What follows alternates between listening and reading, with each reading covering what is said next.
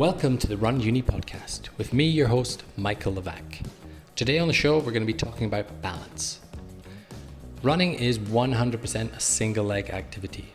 So when we land on each leg, we want to have instant control, stability, and balance in order to take the next effective step as quickly as possible. Now, unfortunately, balance is one of those things that we often disassociate responsibility from. We think we either have it or we don't, we're either good at it or we're bad at it. We often laugh it off as a bit of a, bit of a joke that our balance, much like coordination, is just terrible.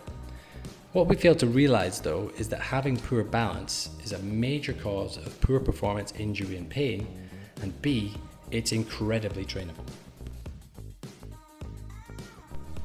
I am delighted to welcome the creator of the Slack block and author of Balance is Power, Jim Klopman, onto the podcast. Jim's going to share his wealth of knowledge on balance and balance training and talk a lot about his amazing, really cool product, um, which we're using in clinic from the moment I got my hands on it. We're also going to discuss balance testing and especially the importance of improving balance for runners. So listen in and start thinking about that balance.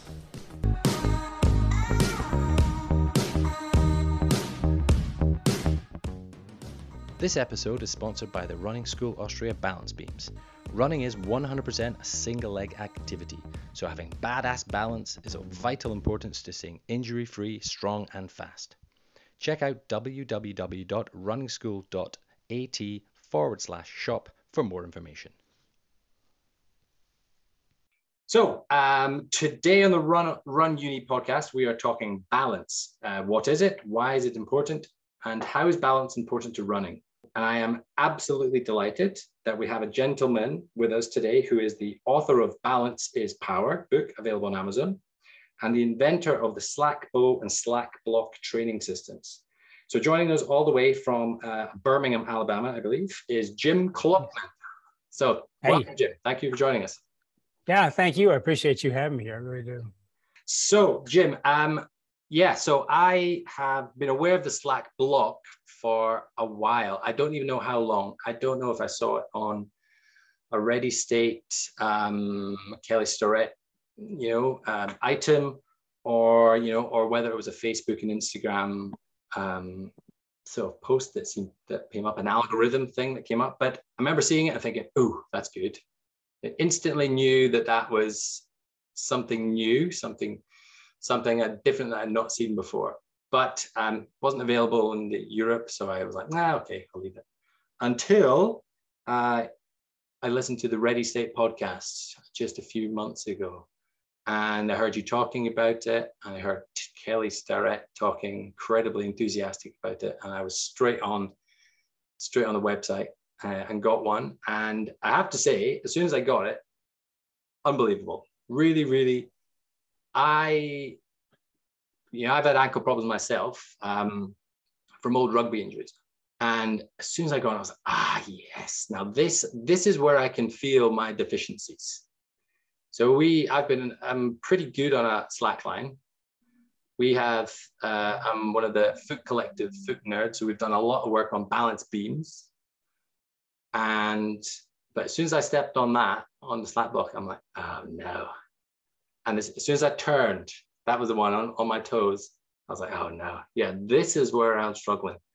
Um, so real game for personally is a game changer for me. And then also as I've started to, you know, from day two, started using with a few clients and then more and more clients.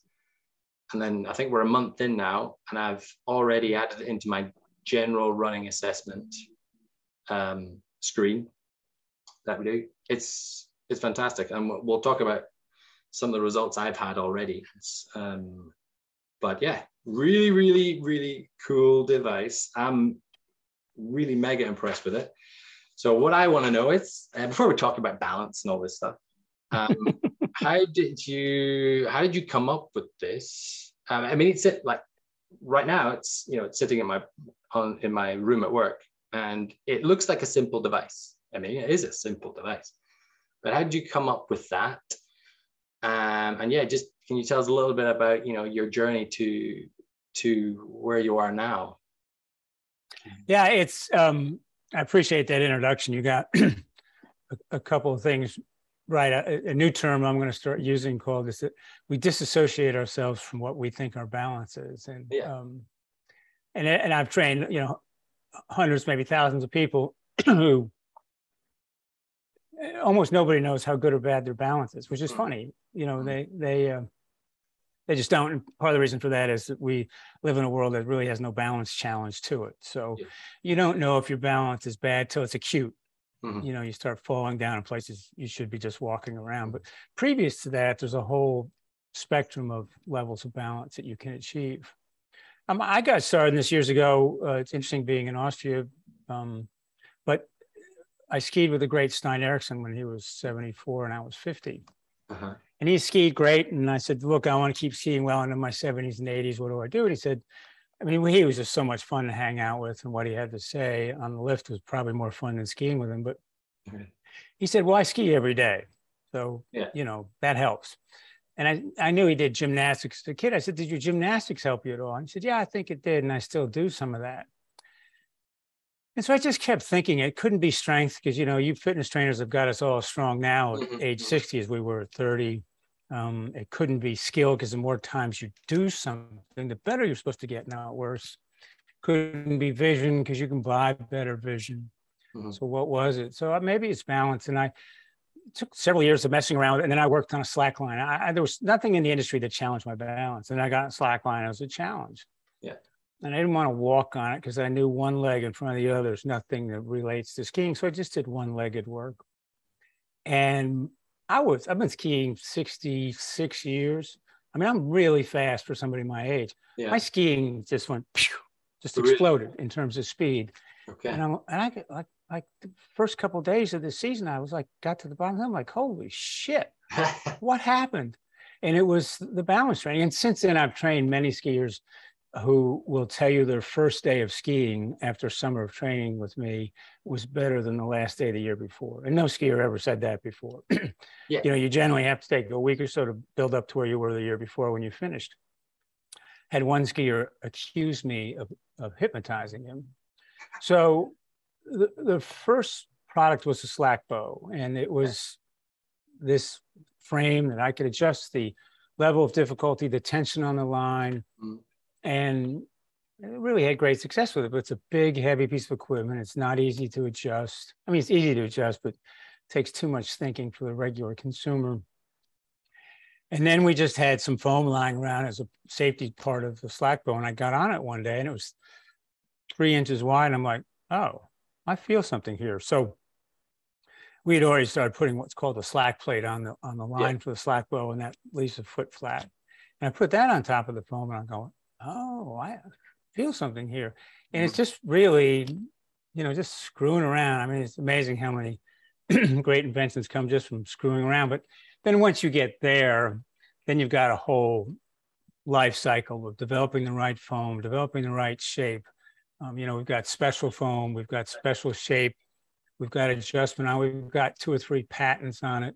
Um, so you do take the basic concept and build it out from there. And yeah even to this day, when I hear somebody like you make the comments you make about that little blue piece of foam, a piece of wood on it, I find it hard to uh, absorb.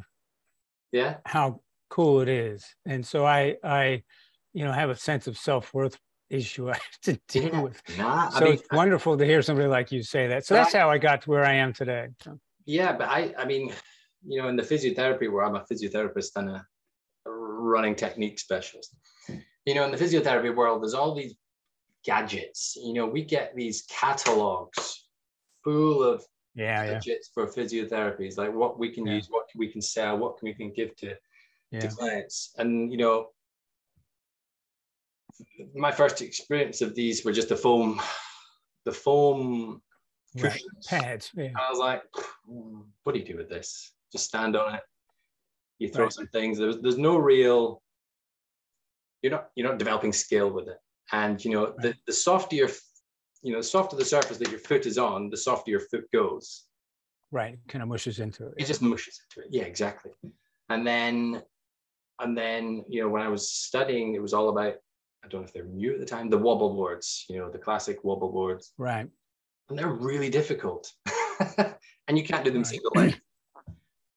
Um, and then when we started working with the balance beams, they're fantastic. You can do so much on them, and they're great for restoring the foot. But the one thing they don't have is your foot can't act like a foot, which Right. was which is the which was always the Yeah. annoying thing. You, you're like you're working the ankle, you're working all the responses up right up the leg and the hip, but you're missing that that aspect um, of your foot, which are, which a lot of the time, and a lot of people is missing. Um, their foot isn't working like a like a solid, like it's not tripod. Right. So, like I say, as soon as I saw it, I was like, "Oh, this is interesting. I like this." Right. And when I heard Kelly talking so eloquently, enthusiastically, and listening to what you had to say, I was like, "God." Right. And yeah, and it's great. I've Well, one, one story I want to tell you straight away is uh, Yeah. a young client of mine. He's he's had knee pain, anterior knee pain for a couple of years. Young footballer. He's been working with a colleague, myself. You know, trying to improve his movement, improving his balance, coordination, his strength. It just keeps coming back, and he he struggles to engage with you know certain muscles. Right. you know and i did i did the the 12 minute um routine with him. And he's sweating and his calf is burning and his glutes are burning. I'm like you okay it's like ah. And the next week he comes back pain's gone Yeah. Pain's gone. we have a lot of stories like, like this. you, are you joking Well, but here's what's happening. I'm going to walk. You've said so much in the last couple of minutes, but one, your point about the foam is right. You know, you you you have to be able to engage the toes so they Yeah. have some active involvement in the process. Now, there's a whole group out there now who feel like you know you got to balances on the outside foot, which, which Mhm. doesn't really make sense because, I mean, apes and chimps don't have big toes. Yeah. Apes and chimps don't have thumbs. And the reason we have big toes is because they're really, and apes and chimps, by the way, can't really stand on one leg, much less walk for more than a few feet upright. Okay. So, you know, we have big toes for a reason, and they're really part of the balance system. So when you get on a piece of foam and you want to engage that big toe, it's it doesn't do anything when you push Mhm. down on it. Yeah. There's no reactive force back. Balance beams uh, are valid, but to your point, the whole foot, including the big toe, doesn't get to be on it. And there's, you know, I've almost named the company Big Toe Balance because I think the big toe is that important. Mhm. And so when you when you have these other types of systems that don't engage the big toe, you're not really helping yourself. And then finally, with the wobble board, something we noticed because we tested the slack block on water, on air, on all sorts of different uh, substrates. And when something's too reactive, it's problematic. Yeah. All you're working are, are basically from the knees down and the feet are just doing this. And a true balance challenge is when the whole body has to get involved Right. okay yeah. So when you're on those wobble boards they're, they're too reactive. And, and that's something that that you know everybody has to watch out for is you want to engage the whole body not just the lower extremities. Okay. and the same is true with other boards that we see that that you know you'll be suddenly on your heels over here over here and you're all these different directions way too reactive and you're and you're never when you have a balance challenge suddenly here then here then here and you know it's Mhm. kind of like i'm getting forces this way then forces that way and they kind of move in in a more fluid fashion of Yeah, yeah, yeah. application of the forces Uh-huh. so the slack block allows that. Now, as far as your client's concerned, I mean, you you've said some really important things that that maybe most people won't capture. Is that we worked on his muscles, we worked on his muscles, and what happens is that when we're doing anything with weights or even body weight, we're basically working big mobilizer muscles, sure and the whole system's run on stabilizers. So as I'm standing here now, I'm not using really any of my mobilizers, but I've got hundreds of stabilizers that are keeping me upright. In fact, if I was just a uh, a wooden form of myself or concrete form of myself, you could just touch me with a quarter pound of pressure and I'd fall over. Mhm. And I'm the only one in the world that claims this because I see it when I put people in extreme balance positions. I can just touch their hip, which is a quarter pound of pressure, and keep them up. And that's how close people are to being in balance or out of balance. Mhm. So those amazing sets of muscles are always working. And yet when we train with these weights, we're just going big muscles on, off, on, Mhm. off.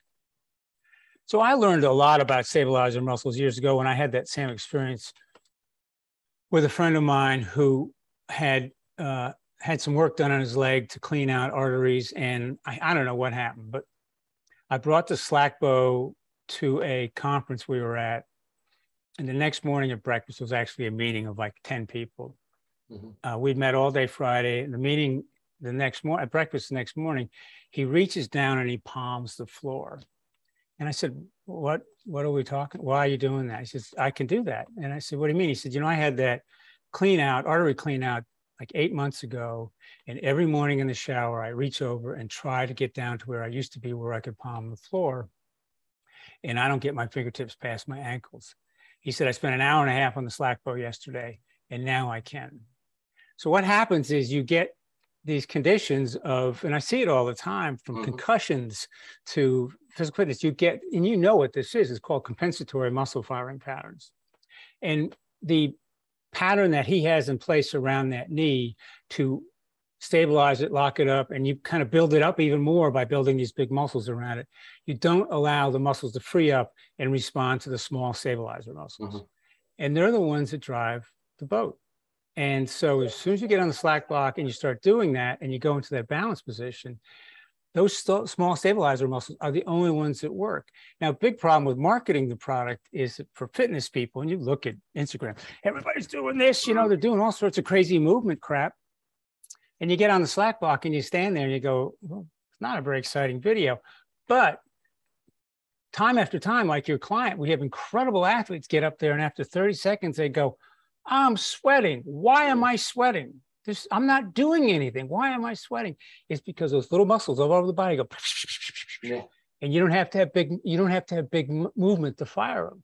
And the fitness world moves loses this one aspect of physical fitness is that these little tiny muscles that control everything mm-hmm. fire almost imperceptibly. And so you have to have you know, there's freedom of movement and the body kind of moves slowly and there's not much to it.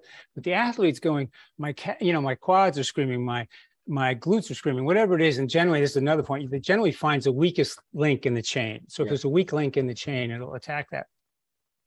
So it's very hard to get the industry to understand. And I've, and I've spoken to some coaches, and they say, "Oh, good idea." And I'm sure maybe after this podcast, someone will copy it. But they call themselves strength and conditioning coaches. Mm-hmm and they should rename themselves to strength and conditioning and control coaches because those control mechanisms are what keep people from getting injured. They're also what bring people back from being injured. They're also what make people better athletes. One of the best teams, and I'm going to stop after this last comment, one of the best teams in the American football, uh, uh, professional football uh, league, NFL, Buffalo Bills, mm-hmm. have the lowest injury rate of any team in the NFL in two years, and they're also like close to getting the Super Bowl every year. Every for the last two years, they don't allow any kind of squats in season. Oh, really? None. None. Because you're taking the body and putting it in a, in a position that it's never in when it plays football. Mm-hmm. With weights, extending those muscles into lengths that they shouldn't be in, the tendons, everything else. We don't do anything it's not an athletic position. So I see people on the slack block all the time doing pistol squats, and they it's cool. Don't get me wrong. Totally non-functional, and in fact, it inhibits your balance system because I have clients that have come in, and they lose their balance and they default to kicking their leg in front of them. Yeah, exactly. Well, that's the worst thing you want to do when you lose your balance. You want to lower your center of gravity and kick that other leg behind you. Yeah. And so they're defaulting to this position that they've trained themselves to build strength in. And if in, I don't know if you ski or not, but how ACL, most ACL tears in skiing occur from people getting into a awkward position, dropping down with their knees bent and trying to pop back up again. Yeah. And on that pop back up again. So they're down into almost a squat position sure. with their back down maybe, and they try to pop back up, and that's when they tear their ACL. So all these small mechanisms are just not paid attention to because there's nothing sexy to sell. That's it. It's just impossible to sell it. It's not impossible. I mean, hearing you talk sells it, but it's just for most other people, like, well, okay, what's he doing? No big deal. Mm-hmm. I think I think it's because it's quite hard to quantify. Not yeah. Some people don't see the see see see the link perhaps. When I when I first started adding balance into my running analysis or my movement analysis to try and just try to get a picture of why someone runs the way they run. Right. I initially started just doing a 30 second eyes closed standing, and then 30 seconds eyes on the eyes open on the beam. Um, and and then I've made it one minute, and then I could see people just standing there going, ah, what's this for? I'm having to explain a test. I didn't have to explain any other test. Um, yeah. In, of of like the whole test battery, but I'm having to explain why why balance is important because people don't right. people don't associate balance as being particularly important. Um, well, when, when you run, if you run long distance, the very best long distance runners have a ground load time of about 15%. Yeah. Meaning in the cycle. Mm-hmm. Now, as that ground strike time goes up, the runner is slower. Mm-hmm. Okay. Mm-hmm. So, number one, that should tell you something. So, the reason the ground strike time is slower is the body's trying to find a place of balance and it does not allow you to go past that point in terms of strike time exactly. because it wants to stay there long enough to bounce. Although it's a fraction of a second, and mm-hmm. and you think it's a fraction of a second, but over a marathon, if it's a five-hour marathon and you're now a slow runner at let's say six hours, mm-hmm. 25% of your time, right, is what uh, 12, you know, two hours, two plus hours is on balancing on one foot or the other. Mm-hmm. So you don't think you're balancing, but yeah, over that time you are. Now, as people go slower and their balance is worse, they also have a tendency to really great runners have a narrow foot strike pattern. Mm-hmm. They're not on a beam, but they're close, right? Mm-hmm. Now, as and there's research that supports this, slower runners have a wider foot strike pattern. Why do you think I have to have a wider foot strike pattern? Yeah, wider base of support. Exactly. My base of support. Now, what happens is that foot strike pattern gets wider. My foot strikes end up being like this. Mm-hmm. So as my foot strikes go like this, I'm now heading in this direction. Mm-hmm. And then I've got to change my body and head in this direction for my next foot strike. And then in this direction, how much energy is wasted not yeah. going forward? Leaking. A huge amount. Yeah. yeah. So as you improve your balance, your foot strike pattern becomes more narrow. Mm-hmm. And you end up landing better and pushing off of that. The other is that you, a big thing that's missing, I think, in the running world is uh, eccentric strength. So, you know, everybody's lifting weights, but, you know, I, the ARX is this incredible machine. I don't know if they sell it in Austria yet, but it's only good in a couple different motions, but it's computer driven. It'll control the max force that you can push out. Uh-huh. And it'll control the max force you okay, can return. Yeah, yeah, yeah. So the concentric move out, let's say relative numbers, I can move out with 100 pounds. I can release back 300 pounds. Mm-hmm. So this ability to absorb energy when you land is three times greater than the amount you can lift. So I weigh 170 pounds. If I jump off of a, uh, you know, uh, uh, you know, if I'm in a running strike mode, if I'm running, let's say high speed or mid speed, mm-hmm. I'm landing with four times my body weight. I can't lift four times my body weight, but my body's absorbing four times my body weight when it lands. Well, it doesn't absorb it completely to the extent that it absorbs and pushes me off into the next step. And we work a lot on that eccentric loading with balance, is that the more you can get that balance going, the more you can use that eccentric load to push you forward. And runners dismiss that. Really great runners, and this is the best way to sell it, I think, to a lot of people. The best runners have the best balance. You could bring world class marathoners into your uh, facility and put them on slack block, and they'll get on it and go, What's the big deal? Yeah. And I get injured elite runners coming in and they, oh, they laugh off the fact that their balance is poor. And, and I watch them do balance exercises, some of them on, on these plates, uh, on these, on these, on these cushions with their, like with their Nike Air Maxes. And I'm like, ah, your foot's not being a foot here, man. and, and they're just, they're just popping into this, onto the toes, they're popping onto the heel and they're just they're, they're so we, building what they want to build. We have this saying, and I'll send you the video on it. It's called the shoe balance test that I started, where I just do one minute, two minutes on one foot, and then two minutes in the Xero shoes with zero structure, yeah. zero heels. Yeah, and then I get into some of these other shoes. And I swear to God, I go, I now go to zero trade shows with them and bring slack blocks. And we just tell people, all right, leave that shoe on, put the Xero shoe on. Now balance in this foot, now balance on this foot. People like, I mean, every one of them go, oh, I get it. Yeah. Yeah. Immediately, you feel where you are. And you know, there's a, a friend of mine. It took me probably two years to get him out of runner to get out of the soft shoes to the he now wears only Xero shoes. Mm-hmm.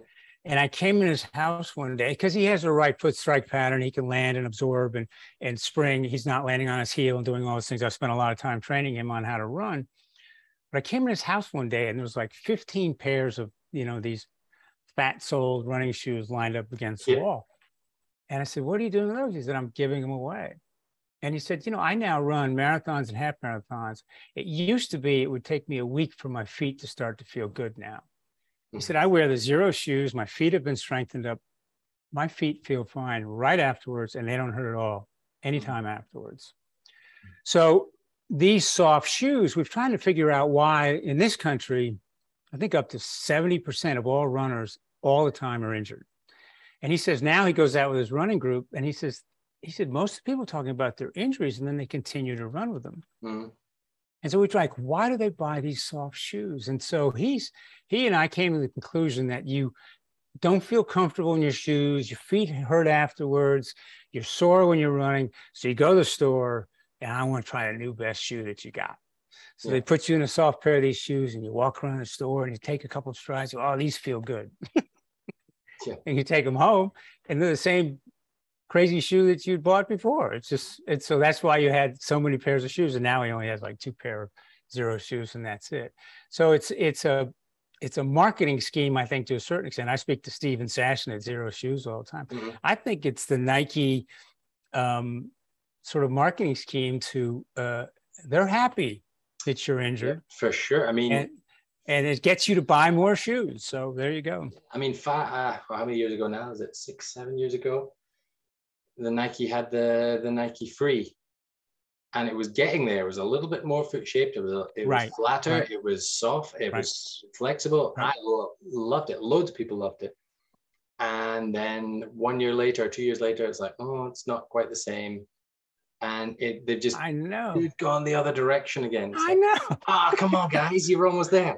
and you and you and you look for these shoes on Amazon, uh, no, on Amazon, eBay, or and people, yeah. people, people are selling these original Nike Frees for a lot of money now. I know. yeah, it's like, oh. but and so yeah. So they know. If they you know, can, of course they know. Yeah, they do. And you know, the original soft shoe was designed because there were some people on University of Oregon running team that had some tendon problems. So they put a little lift in the heel of the shoe and and uh, that made the tendons feel better and changed their running stride. And, and you know, if you look at you know, it's mentioned in the book Born to Run, but you know, there was no there was no real runners uh, shin splints and things like that before the soft shoes came out. So there's a just a series of these injuries, and yet to the, the problem is, this happened with my friend, you you can't take somebody who's been running in these soft shoes and they just put them in a pair of Xero shoes and say, go for it. It, it takes a long time, it, and they have to. It takes a while, and that's that's a problem. People aren't willing to be as well, a lot of people aren't willing to be as conscientious as they maybe need to be to make that right. change. Right. Um, so with with yeah, my clients, they ask about landing forefoot and, and going to neutral shoes or, or zero drop shoes, and I'm like, yeah, okay, if that's your goal, certainly, but that's going to take a lot of work. So we need to talk about what you're able to, what you're willing to do. Yeah. With kids, it's amazing. With the kids, yeah, yeah. I'm like right. under 12 or so, I'm like, take right. your shoes off, please. We're going to do all this barefoot right. things. right. Um, well, but you know, back to your point about putting athletes on the uh, with the thick-soled shoes on the slack block, we typically allow people to do that well, right off the bat. And I don't know if you have this experience, but oftentimes within a minute or two, they go, "My feet are hurting." Mm-hmm. Yeah, yeah. The, the feet are like, "I want to get involved and help you stay balanced." And every time I push down, I'm getting nowhere, and there's no response because I'm just pushing in the foam. Mm-hmm. And then you have them take off their shoes. I have them go barefoot because socks are slippery, but take off their shoes and socks and they get on the slack block and it's like pain goes away. Mm-hmm. Mm-hmm. But I'm getting a lot of people getting muscle pain. Um, not from when they do this first set on the straight on the slack, but when they turn, the toes are off, and then they actually have to use the big toe, not pain. Yes. Yeah. And then they're like, whoa! And then they can feel like the muscles in their feet working for the first time. That's right that's a that's an eye opener for a lot of them. That's the purpose of that second position is that you can't cheat the big toe out of it. and and also on the when you when you turn 90 degrees and you're yeah. The people that find their balance by just hanging down on the ankle or want to hang right. down on the ankle is right. um this was this boy in particular was like no no try try and keep your heel try and keep your yeah yeah. exactly. yeah.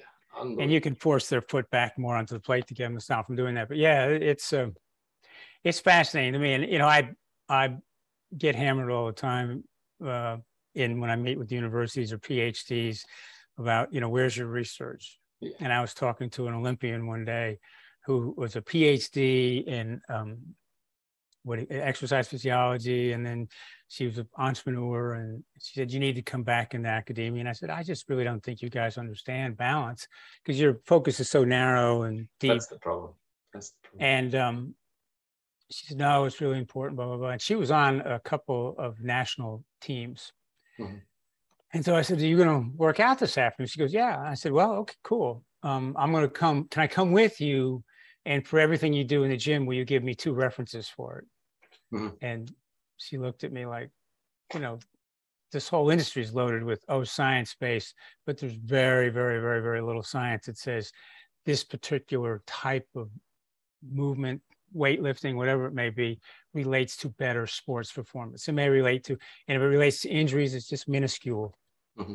There's only one or two things that truly improve uh, athletic performance, and yeah. pretty much everything else is, you know, I don't know what. There's a lot of research around it, but it doesn't show any support for that kind of stuff. Exactly, exactly. The research on running and balance is the same. I think. Yeah. Um, you know, we're I'm doing seven or eight podcasts on the different different sort of systems that are involved right with, within running, amongst many. You know, we're talking, you know, just foot and ankle health. We're talking breathing. We're right. talking balance. We're talking technique. Right. And, and we're talking about you know endurance. Um, so whenever I see a study about running, you know, I immediately think, and they say 20 healthy subjects, or they say 20 elite subjects. And I'm like, well, that doesn't tell me anything. I'd like to see, I'd like to see a video of these 20 subjects, you know, mm-hmm. because of all these systems, you know, are they all the same? They're, they're never the same. And every person runs very differently. Um, and, you know, so when I see a, a study about someone, about running technique or about ground contact time or about shoes, um, I've always got, you have to take it a bit with a pinch of salt because it's the experience of like you're talking about it's the experience of balancing and working on your balance where you where you figure things out. Where right. and you know your your first day skiing after um after spending time on the Slackblock or the slack bow or the slack line you couldn't explain what was better mm-hmm. you know?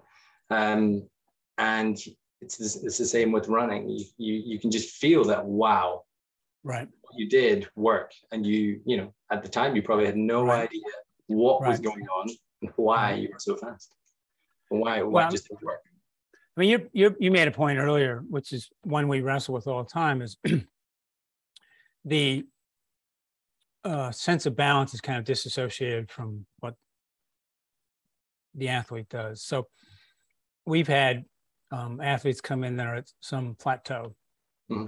and they balance train and, and literally within three, four, five sessions, they off the plateau and go to the next level. Yeah. And we've had golfers who have, you know, taken their handicaps from six to three after just a couple of tra- hours of training, uh-huh. or golfers who've gone from 10 to, you know, the handicap of 10 to zero after just several hours of training. And, you know, I, I would get I would make a comment, go, hey, this is really great. The balance is working. And the athletes would say, no, I think it's, you know, everything's just coming together. You know, I got a new pair of shoes and I've been working on this and been training this. And, you know, now it's just kind of all come together. And the balance is part of it. And, you know, I used to be nice about it. And now I'm like, that's just bullshit. You've been on a, you've been on a plateau for two years. I mean, I had a woman skier, a master skier, and their races are like 45, 40 seconds long. She had the best ski coach in the city because she was married to him. Yeah. She trained with him all the time. She she was on that same plateau. She jumped eight, she gained eight seconds. She reduced her time by eight seconds in one yeah. season. And I said, Boy, the balance training is really working. She goes, Well, no, I think it's my coaching. And I was on the ski lift with her one day and I said, That's just bullshit. And she looks at me, she goes, I can't, you know, I'm married to this guy and I can't say that he's been training me all these years and then I just work with you with just that much. You know, so that's kind of thing that goes on all the time. And so we have, we've been working hard on some tools. I, I hate to say them publicly, but some tools that are going to change that mm-hmm. dissonance and be able to to show the athlete that yeah, there's a heck of a correlation. And I can show you some things offline at some point uh, mm-hmm. if you want to do a Zoom session, some measurement systems oh, that yeah. um, we've given to one school only and they called me two years ago and they said, every member of our team has a score. Mm-hmm. We mediate this. We check them every couple of weeks. If they fall back, we take them offline, bring their balance back up. Everything you said is true. As their balance gets better, all their other metrics get better and their injury rate drops down. Yeah. And I said, great. Let's tell the world. mm-hmm. And and this guy said to me, he goes, when we win a national championship, and they came close last year. So, you know, I hope to God that they do this year because when we win a national championship, we'll tell everybody about it. And that's been one of my problems in selling the product is we have people have these phenomenal results. And I have very famous trainers using the protocols, kind of mm-hmm. Taking ownership like it's their own, uh, mm-hmm. uh, not showing the Slackblock in their Instagram and videos, but showing other products, but using the Slackblock protocol. And sometimes back in the corner, you'll see a Slackblock or you'll see yeah. one by their foot and I mean, I sound like a wild man, but it works so damn well that nobody wants to tell anybody about it. Yeah, no. We um so the running school we we developed oh, we I did nothing to do with it. Um the the the developer of the the running school the running school methodology, we work a lot with coordination and right. and and coordinating ground contact and how you re, how you interact with yes, the ground. Right. Um, and it's a, it's a methodology. Right. And it's in, I'm sure he said, of the top, I think it's in the, it's in at least 30, and maybe it's as much as 40 of the top uh, soccer football academies in in England and the UK, plus rugby um, academies as well. And but nobody tells anybody about it because it's almost like the best kept secret. Secret. Yeah, but they're all using it, so no, yeah. no secret. Yeah. Oh no. And it's, and it's I mean, I have pro teams that bought a lot of my product, a lot of my product, and they won't. I mean, I had one team last year that had their All Star game at their mm-hmm. facility, and the trainer called me and said, "Hey, I want to give you know this is a great product gift to give to all the players." I said, "Okay, I'll I'll give them to you. You can give them to them." He said, mm-hmm. "Okay, mm-hmm. let me check with management." Came back said, "Well, we're not going to do it." what? because he didn't want the other teams to know about it. So, you know, I, I just don't know. We'll get there, but it's just yeah. it's fun. It, you know, first everybody gives me all this marketing advice all the time, and I'm like, okay, good, I understand, but you know what the most important thing in marketing is is to have an amazing product, and so we have that. So I'm happy yeah. with that. Exactly. You just need, you know, you just need people to use it. You know, it. when it comes to running, there's a couple other things that people, I think, miss and I mm-hmm. was working, talking to a sprinter recently about this. I said, Where do you look? And you have this vision system that we have put out. We haven't put a lot of information out about yet, but what you see is only 90, Uh, is only your data, your eyes only collect data. So what mm. you see is only 5% of the data. So you mm-hmm. look at your hand, that's only about 5% of the data that's going in through your eyes. 95% of your data is going into this vision system, I mean, into this movement system and threat assessment system. So how you manage that when you run is a huge component of it as well. And I'm convinced that if you do certain things with people's vision, it's going to improve their running. And then the second thing is that when you, if you don't think balance is an important factor in running, you can just go out to a dirt road and have somebody run up two miles on a dirt road, you know, mm. flat dirt road, nothing tricky about it at all, just a mm. dirt road or a gravel road, whatever and just have them run a mile on that and clock them against their best mile on a track. And the body knows this is a different surface. Yeah. I can't run as fast on this. And so if you were to move that along to the highest level, you know, try running on ice. And then when the body goes and stands on ice, for the first time. They've done this. They've measured the muscles that are firing when you're standing on solid ground, and then they just put you on ice. No balance challenge, just standing on ice, and a whole new set of muscles fire up because hmm. the body says, "I know where I am right now." So a whole new set of muscles are firing up. The gaze and where people look changes. Everything changes automatically because the body knows that it's there.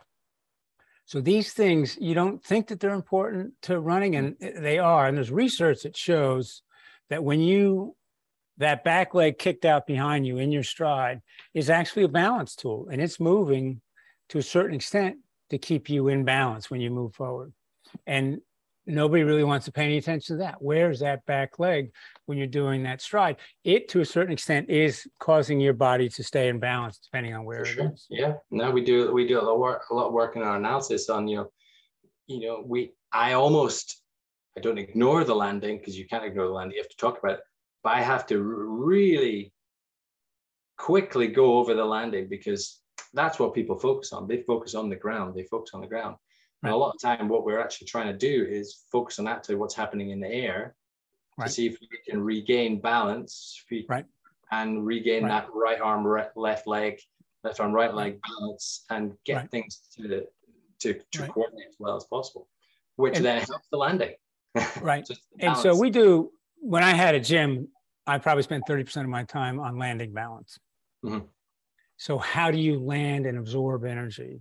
Yeah. And it's in certain sports, it's called softness. And somebody lands and has a certain degree of, and if you can, and I can show you this again, we'll do a zoom together. Yeah. The the landing forces, if they're absorbed totally throughout the whole body, they're absorbed cleanly. You mm-hmm. can see somebody who's landing with just lower extremities, or they're using too much of their arm, or their head mm-hmm. bops. All these types of things mm-hmm. are negatively affecting their landing. But if they can come in and land like a sort of a semi wet noodle and then come off of that, they're always going to end up running better and moving better. And we've had athletes, running athletes, have come in and claimed that they had injuries, and then we worked on their landing dynamics, mm-hmm. not running landing dynamics, but just landing and balancing.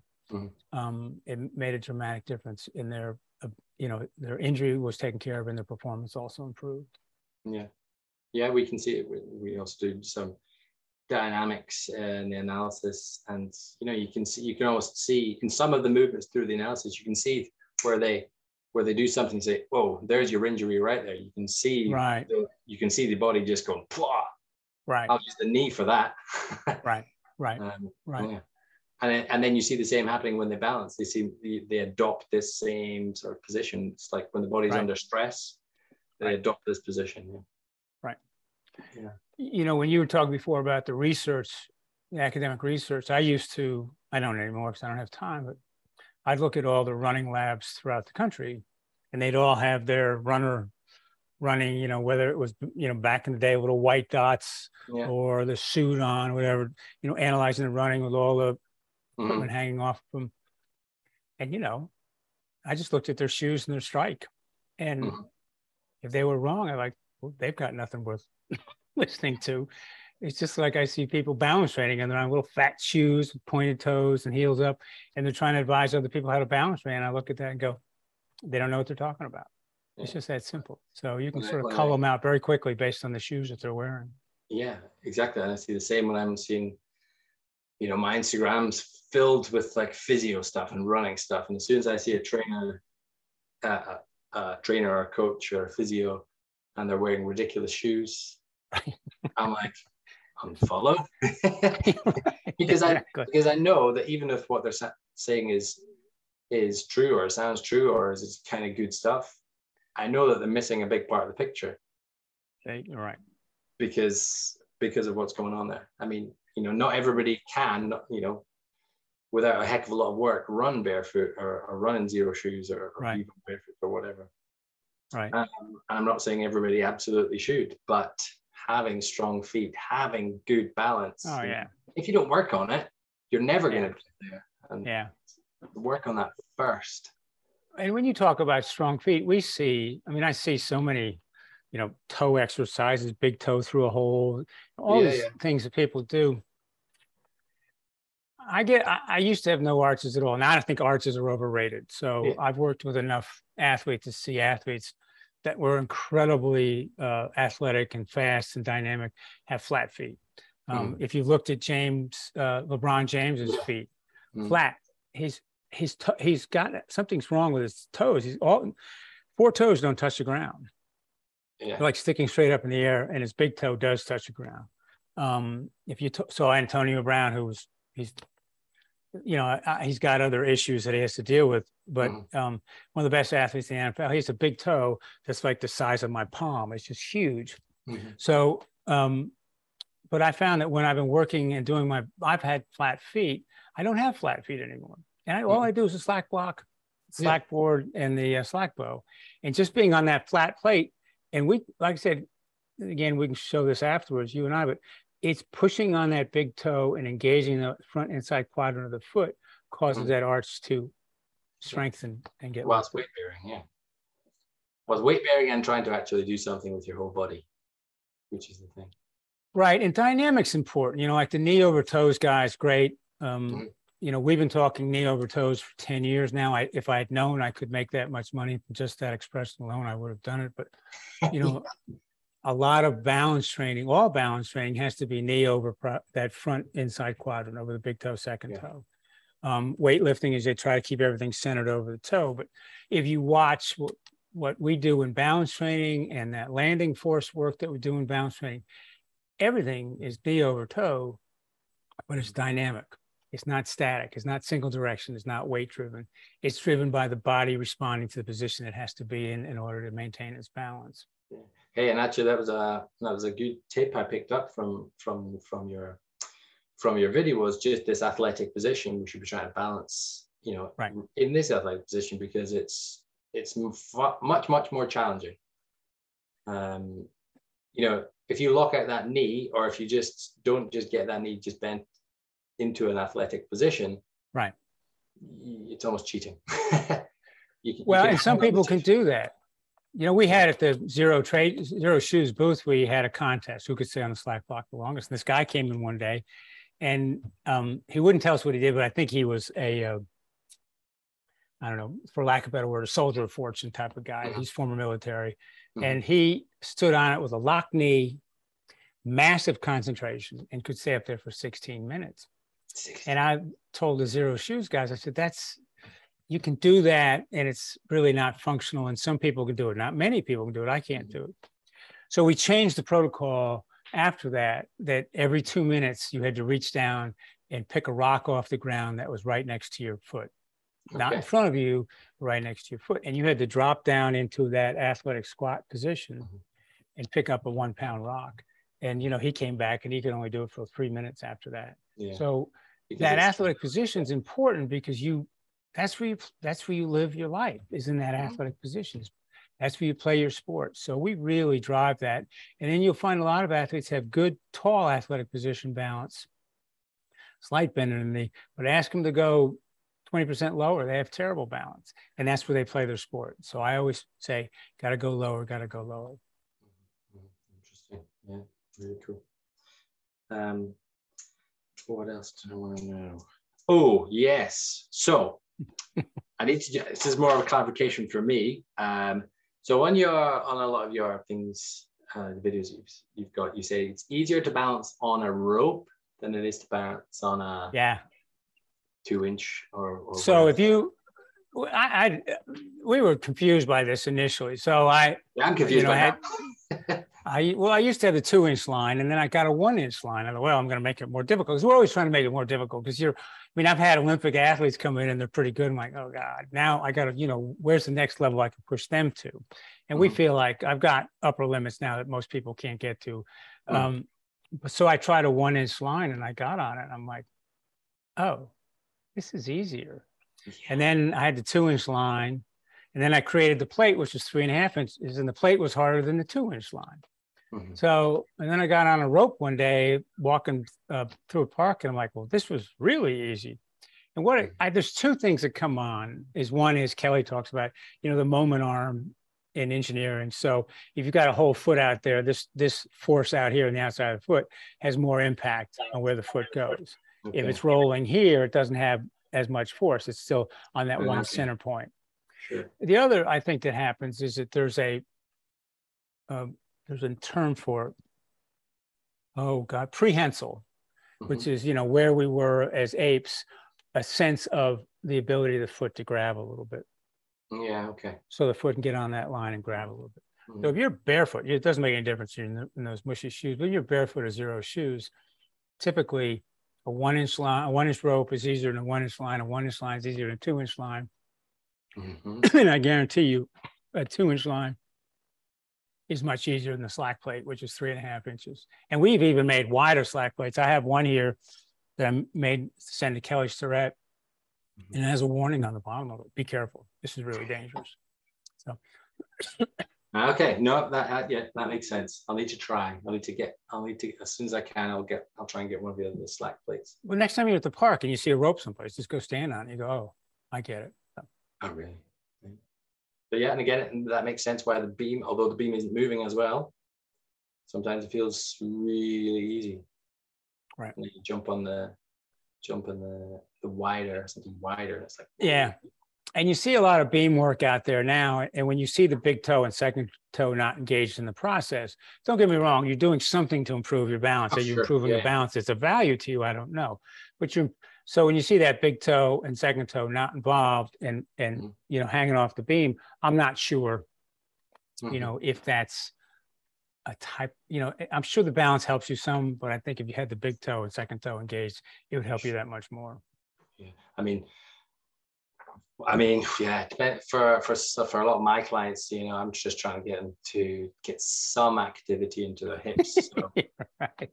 Exactly. so the beam up's a lot for that because you yeah. because you're doing less with the foot. It's right. there's a lot more hip action. Um, right. One question I have for you is, um, so me personally, and I know because I've done it a lot, and some elites they tend to be elite because they're the best at compensating. So why I where I break yes. it down in balances, they're very good at using their arms yeah. or using other body parts or other sort of yeah call them cheats. Um, do you do you do you coach that? Do you train that? Say, hey, hey, just try and. I'm going to switch you on the wide view to, to show you that now. So yeah, sure. Audio. So when we have people get on the Slackblock. If you, I trained a guy yesterday, mm-hmm. a lot of strength through the upper body, shoulders, and so forth. And he would get up there and hold this stiff upper body. So mm-hmm. when he gets up there, I'm going to do exactly what he did and watch my movement. And that's pretty much what he was doing. That's about what I can do. Mm-hmm. But if I go up there and I allow the body to move freely, it's more stable. Now, these movement patterns are very similar to the movement patterns that you make when you run, if I hit here, you don't see it. I'm sorry, I should be this way. You don't see it, but your arms are in different positions all along that line. Yeah. You know, they're just slightly different positions. The same thing with that back leg is slightly in different positions. One way you can train for this, which I think is is fun. You have to learn how to do it yourself first. You can't do this without learning how to do it yourself because it looks crazy. But if you just take a runner I'm still on screen. And all I'm going to do is just sort of leap and hold for two seconds. You ready? 1001, 1002, 1001, 1002. Notice how I have to land and absorb that energy. 1001, 1002. You will be shocked when you have people do that, yeah. that they can't do that. You will be shocked. And then they are shocked. They see you do it and they're like, holy shit, let me try that again and they keep trying again and they don't do any better because then you say to them, you get on the Slackblock, dude. I promise you'll be able to do that. Because what I have to do to do this, right, is I have to absorb all 570 pounds of force that's coming down. And the way to do that, if you watch me, I slightly sink down to do it, right? Mm-hmm. If I come in and I come in hard, it's going to knock me off balance. I can't stay up. I have mm-hmm. to absorb all that energy. And if you watch where I land, I'm going to come in and land on the outside of my foot and then I'm going to come to the inside. I See my knee pop in. So I land here, and then the knee pops in. So just to do that, 1001, 1002, you have to do a certain distance. It's really hard. And what I do is I put disc out, disc here, disc here, disc here, disc here. The other thing that they have to learn to do when they do it is they're going to start like this, looking down, right? Mm-hmm. And ultimately, what they need to do is, and we spend a lot of time working on this vision here. So make sure people don't have their bifocals on or their progressive glasses. Is I want to jump and land here, and I'll land right on that spot without looking. Land here, and I always want to have my head up and rely on this vision that comes in from the bottom. Mm-hmm. And that vision that comes in from the bottom is much better for your balance than looking down. Sure. We have a we have a, a similar sort of test that we do. It's more of a um, to make someone aware of, or just aware of the, of how they land. So if someone's a very heavy heel striker, right, um, I'll tell them to do just similar sort of move than that. Right. And just say, um, but land on your heel, please, just like you do when they're running. And you know, 99% of the time they can't land on their heel. It does not make sense. Right. Right. Consciously and unconsciously, it doesn't make sense to do that right. step and land on the heel. Right. And then you yeah, like, take off their shoes and they can't do it at all. Yeah. Now, do you use do you have uh, Bosu balls in your gym? Uh, yeah, yeah. Let me show you something on a Bosu ball. I got two here, and this I think is mind blowing as well. Got one there. It is.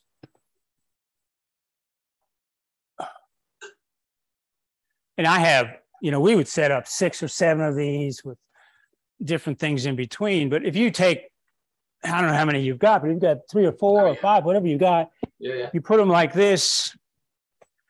And this is easy,